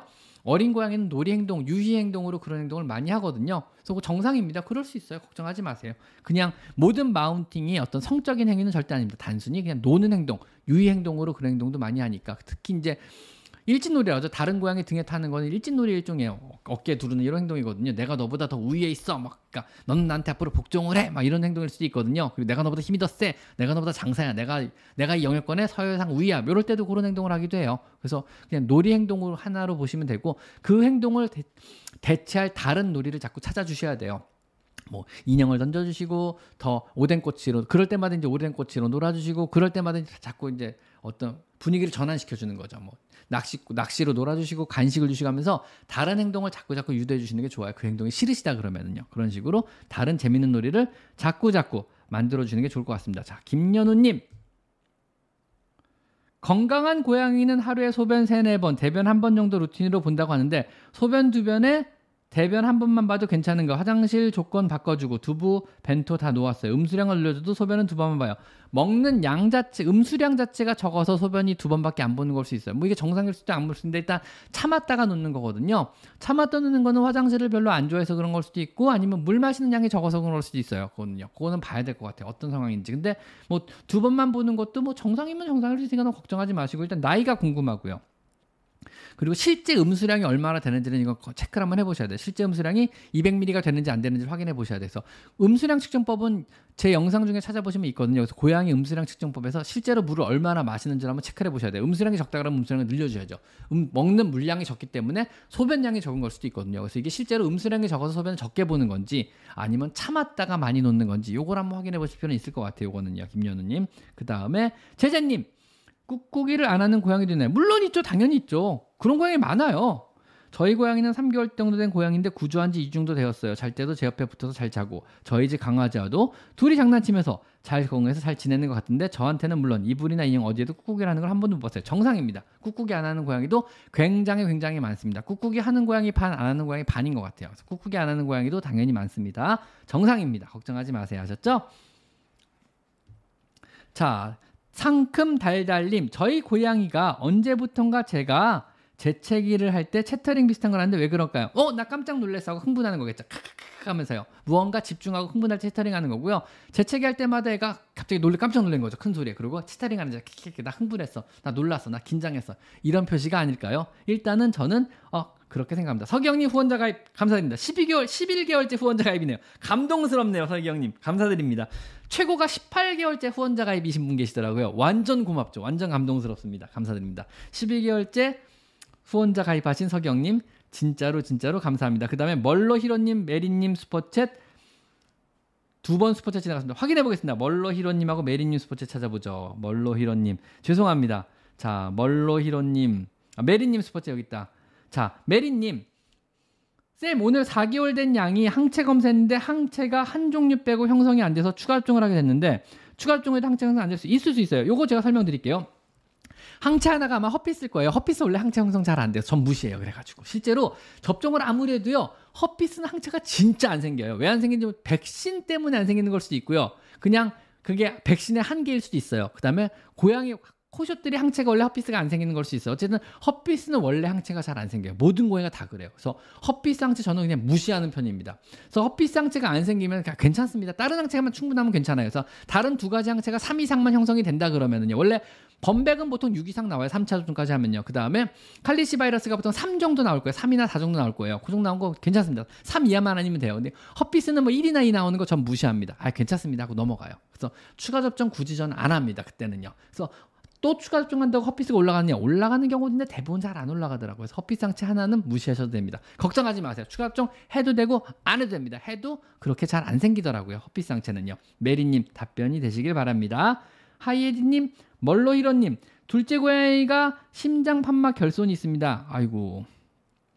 중성화를 해주고 싶은데 심장, 심장 판막 결손 고양이 마취가 많이 위험할까요? 네, 위험합니다. 얼마나 위험할지 모르겠습니다. 이거 병원에서 진단한 거에 따라 달라가지고 요거 관련된 내용은요. 심장 쪽 질환을 전문적으로 보는 병원에다 문의하시는 게 나아요. 수술하는 병원 말고 요건 심장 쪽 질환을 전문적으로 수술하는 병원들이 있거든요. 그 병원에 문의해서 수술이 가능한지 이런 경우는 마취가 가능한지 한번 물어보시고 수술을 진행해야 될것 같아요. 그래서 요거 관련된 문의는 제가 굳이 추천을 드린다면은요. 저보다는 요건 추천을 드린다면은요. 어 수원의 수호천사 동물병원 윤원경 원장님께 한번 물어보세요. 제가 제가 제가 소, 제가 물어보라 그랬다고 시키면서 수원 수원의 수호천사 동물병원에 이런 상황을 물어보고 수술이 가능할지 물어보시면 그 선생님이 잘 안내드릴 겁니다. 그분이 국내에서 이쪽으로는 최고 권위자 중에 한 분이십니다. 그분한테 물어보세요. 사실 이제 친구예요. 똑똑해요. 똑똑합니다. 물어보시면 됩니다. 자, 그럼 답변이 제가 된 건가요? 전부 다? 자, 네, 답변이 다 된 것 같네요. 자, 안 넘어갔죠, 일단은요. 네. 됐습니다. 답변이 된 것 같습니다. 알려줘서 감사합니다. 서기영님. 자, 멀로이로님도 메리님도 답변이 된 것 같습니다. 감사드립니다. 자, 김배리 베리님 후원자 등급 감사드립니다. 후원자 등급이 너무너무 좋습니다. 감사드립니다. 후원자 등급은 유료 회원인데 별로 특별하게 드린 혜택이 없음에도 불구하고 저를 후원하기 위해서 한, 달, 한 달에 5천 원이라는 돈을 저한테 후원을 해주시는 거거든요. 매달 5천 원을요. 역시 굉장히 감사드립니다. 네, 그분들 때 든든하게 제가 열심히 영상을 계속 만들, 좋은 영상들을 열심히 만들어 올리도록 하겠습니다. 광고할 말씀 하나 드리면은 이번 주 월요일 날, 내일 모레 올라올 영상이 제가 되게 좋아할 만한, 제가 되게 좋아하는 영상이에요. 사실은요. 제가 되게 심혈을 기울여 만든 영상이거든요. 그래서 미리 스포라 내용을 스포하자면은 고야 우리나라 고양이들, 한국의 코숏들, 그 다음에 여러분들이 실내에서 키우는 인도어 캣이라 그러죠. 여러분이 실내에서 키우는 고양이들. 이 왜 그럴까에 대한 전반적인 이해 영상이에요. 즉, 내 고양이가 왜 이럴까? 내 고양이는 왜 이런 문제가 생겼을까? 왜 환경을 좋게 해줘야 되지? 아, 네 고양이는 왜 이러는 걸까? 내 고양이가 도대체 왜 이러지?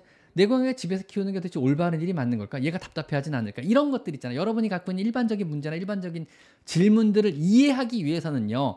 고양이에 대한 전반적인 이해가 필요하잖아요. 그것도 고양이에 대한 전반적인 이해 아니고 실내 묘에 대한 즉 내가 인 only indoor cat 코숏이든 뭐든 실내에서 현재 여러분이 키우고 있는 고양이에 대한 전반적인 이해가 필요한 그런 내용들이 들어가 있어요. 그래서 기본적으로 내일 모레 올릴 영상들을 여러분이 최소한 알고 계셔야 아, 그동안 내 고양이가 왜 그랬는지, 아, 이 선생님이 이런 식으로 말을 했는지, 아, 그래서 환경이 필요한지, 이런 것들을 다 차근차근 이해가 그 다음 단계가 가능하세요. 근데 생각해보니까 그동안 이 펀더멘탈이 없이 막 이럴 땐 이렇게 하세요, 이럴 땐 이렇게 하세요, 이렇게 이렇게 하세요, 이런 것들만 제가 영상을 올렸더라고요. 그래서 영상들을 쭉 보고 제목들을 보다가 반성이 되더라고요. 아, 기본 베이스가 필요한데, 내가 그거를 무시했던 것 같다. 이 생각이 갑자기 어느 순간에 든 거죠. 그래서 제가 당분간은요, 고양이 기본 베이스. 왜 그런지. 왜 이걸 아셔야 되는지, 여러분이 왜 이 영상을 꼭 보셔야 되는지, 이런 것들 위주로 한번 좀 올려보려고요. 그래서 월요일 영상 여러분이 꼭 봐주셔야 합니다. 영상 제목도 꼭 보셔야 합니다가 영상 제목이에요, 사실은요. 그래서 꼭 봐주셨으면 좋겠어요. 그게 이제 여러분 고양이들을 이해하는 아주 기본 베이스가 될 거예요. 왜 그런지. 여러분의 고양이를 이해하기 위한 첫 걸음이 월요일에 올라갈 영상이니까요. 월요일 영상 꼭 봐주셨으면 좋겠습니다. 아셨죠? 감사합니다. 자, 또 볼까요? 또 질문이 뭐가 있었던 것 같은데 어쨌든 김베리 베리님 감사드립니다. 후원자 등급 완전 감사드립니다. 자, 또 유기묘가 너무 공격성도 강하고 에너자이저라 사냥놀이를 두 배로 재는 아이예요. 지금 무는 걸 강도 조절 못하면 성매돼서 그럴 것 같아요. 어찌할까요? 요거는 그냥 계속 놀아주시고 물면 다른 데 가시고 계속 놀아주시고 물면 다른 데 가시고 요 수밖에 없어요. 어리다 그러면 크면서 조금 조금씩 나아질 거예요. 너무 걱정하지 마세요. 너무 걱정하지 마세요. 그리고 혹시 모르니까 고양이가 물어요 관련된 영상 모두 다 보세요. 한 10개쯤 올라가 있거든요. 고양이 공격성과 고양이가 물어요 이런 영상들이 한 10개쯤 되니까 요거 다 보시는 게 좋을 것 같습니다. 아셨죠? 자, 그리고 고양이랑 강아지랑 같이 키우는데 강아지가 고양이를 막 쫓아다니고 뛰어다녀요. 합사한 지 한 달입니다.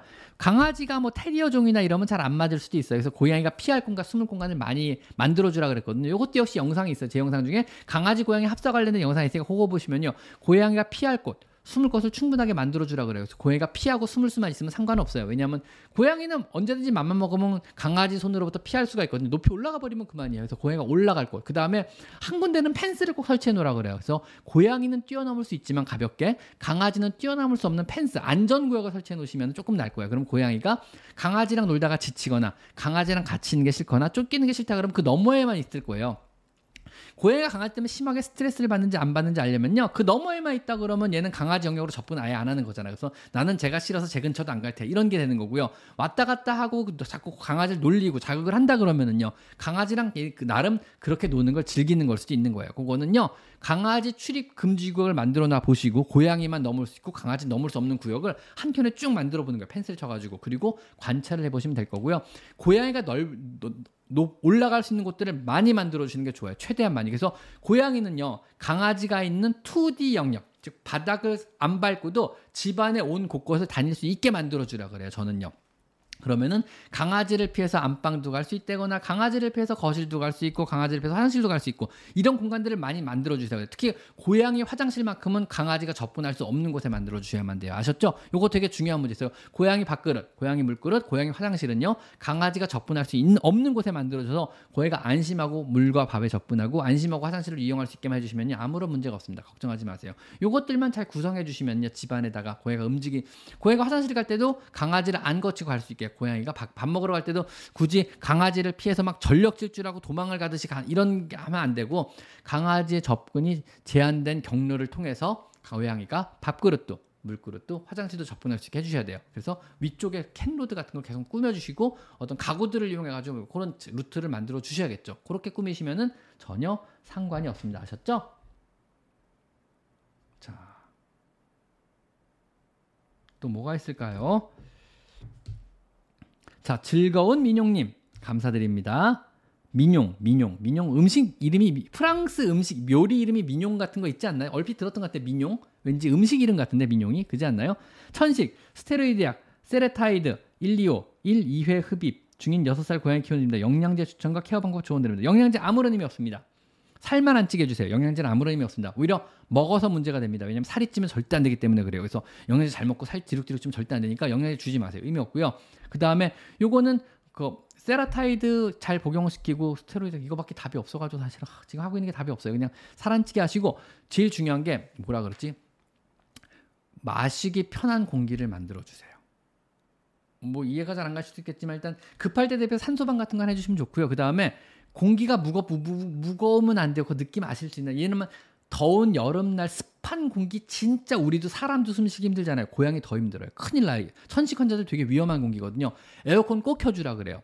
한겨울에 건조한 막 건조한 막 막 목구멍이 막 타 들어갈 것 같은 그런 공기 막 너무 숨쉬기 힘들잖아요. 절대 안 돼요. 이것도 약간 습하게 해주셔야 될까. 그러니까 숨쉬기 편한 공기를 항시 만들어 주셔야 돼요. 여름에는 습하지 않게, 겨울에는 건조하지 않게 해주시는 게 중요해서 사람이 쾌적하게 공기 아 숨쉬기 편하다 이런 느낌의 공기를 자꾸 만들어 주시는 거예요. 공기가 무거우면 안 돼요. 끈적끈적하면 안 돼요. 이 느낌 아실지 모르겠지만 여름철에 여러분이 흔하게 이렇게 어, 왠지 좀 숨쉬기가 힘들어 공기가 좀 무거운 것 같아. 어, 왠지 숨쉬기가 힘들어 공기가 좀 끈적끈적한 것 같아. 이런 거 만들어 주면 큰일 나요. 공, 광, 고양이 큰일 납니다. 이런 천식 환자한테는요. 그래서 숨쉬기 편한 공기를 만들어 주면 훨씬 나을 거예요. 항상 고양이가 사람이 숨쉬기 편한 공기를 제공해 주세요. 공기청정기 무조건 도움이 돼요. 먼지 없어야 되니까요. 공기청정기 24시간 헤파 필터 달린 공기청정기 계속 돌려주셔야 되고요. 먼지 없이 집 실내를 유지하시고 실내를 적정 습도와 온도를 유지시켜 주시는 게 제일 중요합니다. 그리고 급하면은 세레타이드 당연히 중요하죠. 해주시고요. 그 다음에 정 그 나중에 증상이 더 심해진다 그러면요. 당연히 산소방에 넣어버리셔야죠. 산소 틀어주시면 훨씬 좋아집니다. 이것만 명심하시면 됩니다. 숨쉬기 편하게 공기가 쉽게 들어가게 산소가 풍부하게 들어가게 이것만 명심하셔야 됩니다. 스테로이드도 세레타이드도 당연하게 그냥 숨쉬기 편하게 에어웨이를 넓혀주는 역할을 하는 것들이에요. 숨쉬기 편하게 만들어주는 거거든요. 이것 자체가 일시적으로 에어웨이를 넓혀가지고 공기가 쉽게 들어가게 해주는 거거든요. 이게 치료하는 것들이 아니고요. 바꿔 말하면요. 굳이 이약 없어도 아까 말한 그런 공기를 만들어주시면 숨쉬기가 편하기 때문에 이약 없이도 쉽게 숨을 쉴 수가 있을 거예요. 그래서 공기가 무겁지 않게 끈적끈적하지 않게 이 느낌 잘 살려가지고 느낌 아시잖아요. 이런 느낌요. 느낌 잘 살려서 한번 해보세요. 느낌 아시죠?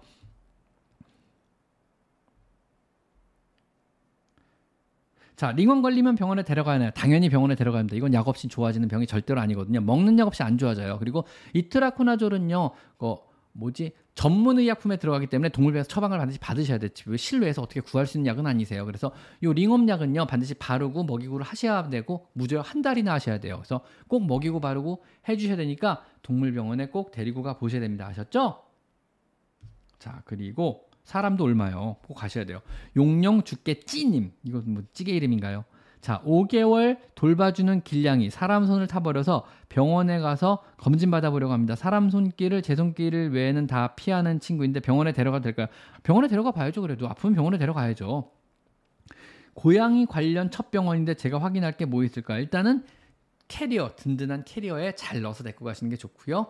스트레스나 흥분 받지 않게 항상 수건 잘 덮어서 데려가시는 것도 좋을 것 같습니다. 그렇게 데려가시면 될 것 같아요. 그다음 병원에 데려가 가지고요. 조심해서 진료 받고 오시면 되는데 스트레스 없이 병원에 데려가는 법에 관련된 영상이 제가 있습니다. 마침 있으니까 제 영상 한번 찾아보시면은요. 병원에 데려갈 때 주의사항, 데려가기 전에 어떻게 어떤 조치를 해주고 어떤 식으로 데려가서 어떻게 조심해서 꺼내고 진료받고 어떻게 와야 되는지 이런 영상들이 있으니까 미리 예약하고 데리고 가실 때 그 영상 한 번만 보고 데리고 가시는 게 좋을 것 같습니다. 아셨죠? 영상 한번 보고 데려가시면 좋을 것 같습니다. 영상이 있습니다.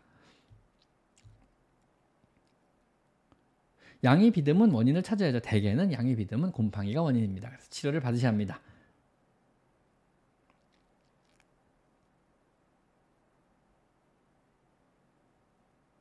자, 귀요미님. 일본에 계신 분이다. 부럽네요. 일본 가고 싶네요. 갑자기. 왜 일본이 가고 싶은지 모르겠지만 일단은요. 콜레스테롤 수치 관리법 있을까요? 요거는 사료를 바꿔주셔야 합니다. 대부분 사료가 원인이거든요. 그래서 콜레스테롤 수치는 사료 관련이니까 사료 관련 하시고요. 일단 귀요미님 먼저 해볼게요. 귀요미님. 뭐 갑자기 일본 분들이 안녕하세요. 한 살 되는 쫄번양이 집사입니다. 왜 이렇게 일본이 요즘 가고 싶죠, 근데? 왜냐하면 제가 해마다 일본을 갔거든요. 왜냐면 학회 때문에요. 오사카 한번 그 다음에 그 도쿄 한번 오사카 한번 도쿄 각각 학회가 달라요. 이게 일본 학회가 두 군데가 열려가지고 해마다 갔었거든요. 근데 올해 지금 안 간 지 2년째니까 답답하네요. 안 가니까 가고 싶어요. 친구 어쨌든 안녕하세요. 한 살 되는 쫄번양이 집사입니다. 평소에 잘 먹고 잘 놀고 대소변도 문제 없어요. 실내 온도에 에어컨 28도 맞춰놓고 있고요. 최근 조금만 놀아줘도 개구 호흡을 해요. 어, 왜 그럴까요? 오늘 병원 가려고 했는데 이동장 안에 안 들어가서 결국 못 갔어요.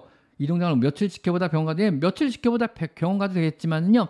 일단 심하게 운동시키지 마시고 온도 너무 높지 않게 해주시고 병원 꼭 데려가서 심장병 검사 꼭 받아보세요. 이건 심장병 가능성 있습니다. 그래서 심장병 검사 받아보시고 가만히 있을 때 개구 안 한다 그러면 응급은 아니니까 너무 걱정하지 마세요. 아셨죠? 그 다음에 끈적 공기가 끈적끈적하지 않게 해주세요. 그래서 에어컨 켜주시면 큰 문제 없습니다. 콜레스테롤 수치 관리법은요 사실 별거 없어요. 사료 바꿔주세요. 그래서 low fat 사료 종류로 하시면 돼요. 사료 밑에 low fat이라고 써진 것들이 있거든요. 그래서 저 지방 사료들이 있으니까 그런 사료를 바꿔주는 수밖에 없고요. 콜레스테롤 수치가 높아 높게 나오는 애들 대부분 그러니까 lipemia라고 그러거든요. 원심 분리하면 피가 좀 뿌옇게 나오는 애들이 있어요. 이런 애들 대부분요. 특정 사료 때문인 경우가 되게 많더라고요. 그래서 사료를 바꿔주실 그럴 때마다 저는 항상 사료를 바꿔주세요. 사료를 바꿔주세요. 사료를 바꿔주세요. 이런 말씀 꼭 드려요. 먹는 음식 때문에 그래요. 대부분 다 사람과 마찬가지로 그래서 사료를 바꿔주시고 low fat 계통의 사료를 바꿔주는 게 좋을 것 같습니다.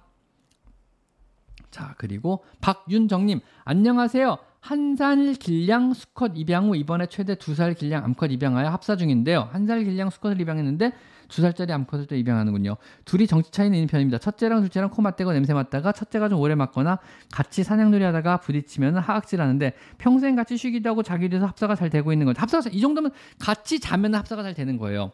거기다 nose touch, 코인사 했죠? 같이 잔다. physical contact도 있잖아요. 거기다 allogrooming, allorubbing까지 한다 그러면 완벽하게 합사가 되고 있는 거거든요. 이 정도면 뭐 큰 문제 없는 거고요. 서로 부딪혀서 하악질한다 그러면 뭔가 트러블이 생기면 하악질하는 거니까요. 트러블이 안 생기게 해주시면 좋겠죠. 부딪히는 원인을 찾아봐야죠. 밥그릇 때문이면 밥그릇을 여러 군데 놔주시고 물그릇 때문에 물그릇을 여러 군데 놔주시고 쉬는 장소 때문이면 쉬는 곳 하나 더 늘려주시고 화장실 때문이면 화장실 개수를 늘려가지고 다른 곳에 또 놔주시고 이런 식으로 환경을 좀 풍부하게 해주시고요. 혹시 모르니까 Feliway MultiCat 같은 페로몬 제제 꽂아주시고 그 다음에 calming collar 목에 뿌려주는 페로몬 제제도 같이 채워주시면 조금 더 도움이 될 것 같습니다. 이건 요 정도면 합사가 일단 성묘 합사치고 굉장히 잘 되고 있는 건데 이 정도면요. 그래서 관계 개선을 위해 이런 노력을 해주시면 됩니다. Feliway MultiCat 해주시고 calming collar 해주시고 그 다음에 Zylkene 같은 거 먹으시면 더 도움 되고요. 그 다음에 최대한 환경을 넉넉하고 풍부하게 해주시면 돼요. 뭐 이런 거죠 뭐. 약간 까칠한 룸메이트랑 같은 집에 산다고 생각을 해보세요. 근데 원룸이에요. 그럼 싸우겠죠? 막 짜증나겠죠? 얼굴을 계속 마주봐야 되니까. 근데 100평짜리예요. 그러면 싸울 일이 없습니다. 막, 뭐 욕실 두 개에다가 뭐 화 장실 따로 화장실 두 개고 욕실 두 개고 막 거실 넓 넓지 각자 방 있지 이런 데 생활하면요 부딪힐 일 자체가 없거든요. 그래서 실내를 물리적으로 넓히려는 얘기가 아니고 있을 공간들을 많이 만들어주면 되잖아요. 캣타워도 놔주시고 칸칸이 막 책장이 비어가지고 올라갈 수 있는 건 많이 만들어주시고 쉴 곳도 구석구석 많이 만들어주시고 밥그릇도 여기저기 놔주시고 물그릇도 여기저기 놔주시고 이러면 화장실도 여기저기 떨어뜨려 놔주시면요 부딪힐 일 자체가 적기 때문에 훨씬 더 쾌적하게 애들이 잘 지낼 수 있을 것 같습니다. 이러면 좀 도움이 될 거예요 아마.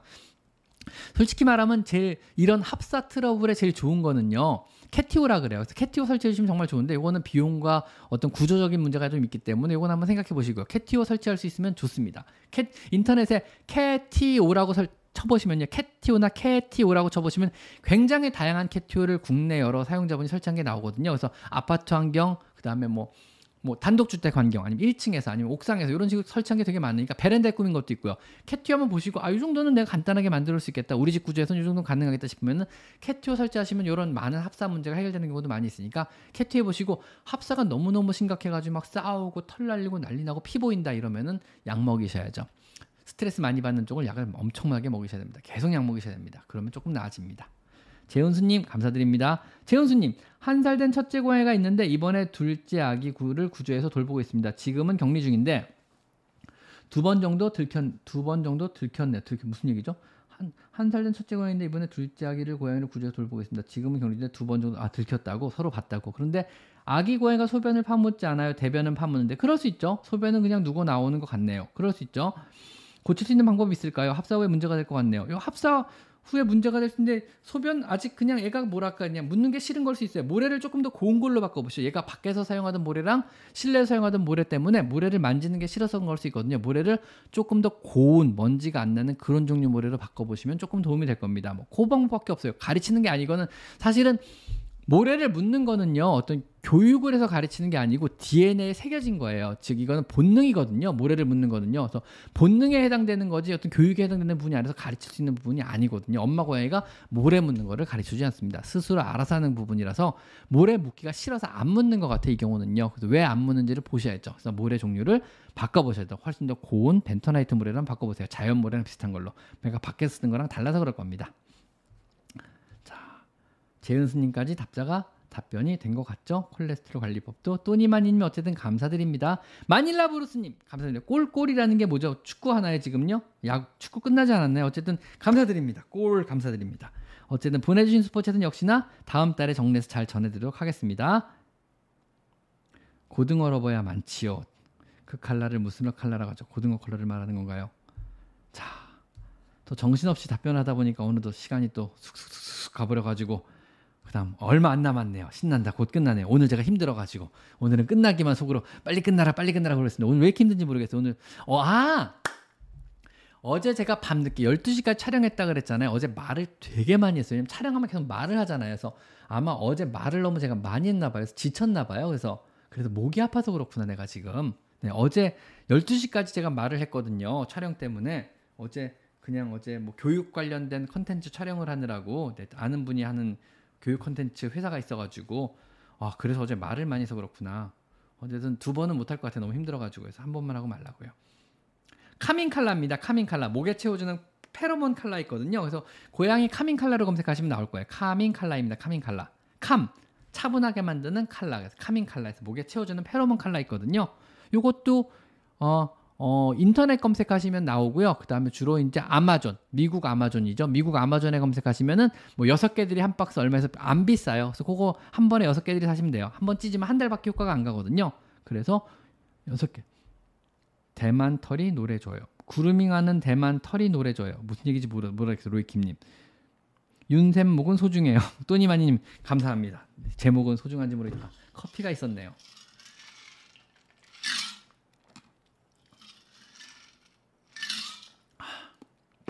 살 것 같네요. 역시 시원한 걸 마시니 살 것 같네요. 아직 아직 커피가 남아서 제가. 자, 고양이가 귀에 사람 눈, 눈사람 모양 곰팡이균에 걸린 적이 있는데 처음보다 심하진 않지만 가끔 귀가 지저분해져요. 수의사님이 한 번 걸리면 자주 걸리시다고 하는데 이건 구충약으로 해결이 안 되는 걸까요? 곰 곰팡이는 구충제로 해결이 안 되는 거고 아마 귀 안이 지저분해진다는 거는 귀 청소를 해주면 해결 문제가 아닐까요? 보통 곰팡이 질환은 귀 안보다는 귀 겉에 걸리거든요. 그래서 안에 거랑 겉에 거랑 다른 문제라서 요거는 청소를 잘 해주시고 귀 안에 염증이 있다고 하면 치료를 해줘야 되는 문제 같습니다. 그리고 곰팡이는 구충제가 아니고 이트라코나졸 항진균제로 치료를 해야 되는 문제입니다. 자, 커피는 생명수 맞습니다. 아, 진짜 커피는 뭐 정신이 번쩍 나네요. 얼음 때문인지 커피 때문인지 모르겠습니다. 카페인 중독이라서요. 아침에 스타벅스 가가지고요. 항상 어 벤티 사이즈를 샷 추가해서 한 잔을 받아와서 그걸 하루 종일 먹거든요. 그래서 그냥 그 느낌 아침에 커피를 마시는 느낌이 뭐냐면요. 이렇게 뇌를 머리를 열어서 뇌를 끄집어내서 카페인을 한번 쿡 담갔다 꺼내가지고 다시 머리에 장착하는 그런 느낌이 들어요 아침마다. 안 그러면 정신을 못 차리는 거죠. 그래서 커피를 쫙 마시지 않으면 머리가 안 깨어나는 것 같아요. 완전 중독이 돼 버려 가지고요. 아 힘들어요 진짜. 자, 쌤, 저희 아기는 밥을 건식은 거의 안 먹고 습식만 먹는데 그럼 계속 습식을 먹여야 할까요? 네, 습식만 먹이면 좋죠. 건강에도 좋고. 근데 좀 지나 보세요. 아마 건식만 다시 먹기 시작할 거예요. 아이들은 바삭바삭한 식감을 되게 좋아하거든요. 그래서 결국 건식으로 다시 굳어지더라고요. 근데 습식을 안 먹어서 대부분이 고, 고민이신 분들이 많으시지 건식을 안 먹어서 고민이신 분들은 거의 없거든요. 그래서 결국은 건식만 먹게 될 거예요. 근데 습식을 먹어야 건강해가지고 애들 습식 많이 먹이려고 나, 많이들 노력하세요. 그러니까 아 습식 잘 먹으면 아이고 다행이다 이렇게 생각하시는 게 오히려 맞을 것 같습니다. 현재 상황에서는요. 자, 57분 3분 남았네요. 자, 윤쌤 안녕하세요. 네. 질문 있습니다. 6개월 된 남자 고양이를 고양이를 남녀 성묘 두 마리와 함께 키우다가 6개월 된 남자 고양이를 성묘 두 마리와 함께 키우다가 2년 정도 뒤에는 따로 키울 것 같아요. 무슨 얘기인지 모르겠어요. 고양이를 더 키우진 않을 것 같은데 괜찮을까요? 뭐 안 괜찮을 이유가 없을 것 같은데 일단은요. 안 괜찮을 이유가 없잖아요, 지금요. 그죠? 6개월 된 남자 고양이를 남녀 성묘 두 마리와 함께 키우다가 같이 키우다가 2년 정도 뒤에는 6개월 된 아이만 데리고 어디로 가신다는 거잖아요. 상관은 크게 없습니다. 걱정하지 않으셔도 됩니다. 뭐 헤어졌다고 그지 슬퍼하진 않을 것 같습니다. 걱정하지 마세요. 아셨죠? 이탈리아 코레아나 선생님 안녕하세요 반갑습니다. 첫 라방 시청입니다. 네 감사드립니다. 자 코스터님 자 슈퍼챗 더 이상 안 받겠습니다. 여기서 마, 슈퍼챗은 마무리를 하도록 하겠습니다. 그리고 마닐라 블루스님 감사드립니다. 골 감사드리고요. 자 코스터님 안녕하세요 선생님 8살 코숏 남자아이를 키우고 있는 집사입니다. 중성화 되어 있는 상태고요. 놀이 활동을 충분히 하는데도 자꾸 밖으로 나가고 싶어 해서 문을 열어주면은요 아파트 복도에서 계속 뒹굴거리면서 누워 있어요. 네. 그리고 인기척을 느끼면 집으로 다시 들어오르고 하루에 세네 번 반복합니다. 집 안에 있는 게 지루해서 그럴까요? 요거는요 자신의 영역권을 아파트 복도까지 활, 확장을 해놓은 상태이기 때문에 자신의 영역권을 계속 확인하려고 하는 행동이거든요. 그냥 단순히 실내도 영역이고 아파트 복도도 영역이 돼버린 거예요. 그래서 자신의 영역권을 확인하게 문 열어달래서 왜냐면 닫혀 있으면 안 되잖아요. 자, 자기 영역을 못 가니까 왜 내 영역을 못 가게 네가 막는 건데 빨리 문 열어 그래서 가서 확인을 하는 건데 영역에 누가 침입해 들어오면 무서워서 다시 안전하다고 생각하는 실내로 들어오는 것 뿐이거든요. 별로 좋은 건 아닙니다. 자 영역권을 확장하면 확장할수록 주인분만 피곤해질 겁니다. 그 복도까지 확장한 게 입장에서 그렇게 큰 의미가 있는 건 아니거든요. 복도에 있으면 들 답답하냐 꼭 그렇지도 않거든요. 그래서 의미 없는 확장이라서 이런 게 뭐 그렇게 좋을 것 같지는 않은데 일단은요 지루해서라기보다는 자신의 영역권을 확도화 활, 활부하려고 하는 그런 행동입니다. 그래가지고 고양이 산책 쪽 영상을 보시거나 뭐 고양이가 자꾸 밖에 나갈라 그래요. 이런 영상 보시면 요 내용이 아마 있을 거니까 그 영상을 한번 확인해 보시면 될 것 같습니다. 네. 5시 50분. 오늘 드디어 끝났네요. 오늘 좀 힘들어서 오늘은 여기까지 할 거 해야 될 것 같습니다. 오늘 여기까지 마이페탄트 선생님이었습니다. 오늘 와주신 모든 분들 완전 감사드립니다. 오늘 더우니까요. 오늘 하루 좋게 마무리하시고 전부 다 치맥하는 하루 되시길 바라겠습니다. 치킨에 맥주 뜯으면서 하루 잘 마감하시고 오늘 편안한 밤 되시기 바랍니다. 오늘 여기까지 하겠습니다. 오늘 여기까지 마이페 상담소 인생입니다. 감사드립니다. 끝났습니다. 감사드립니다. 감사드립니다.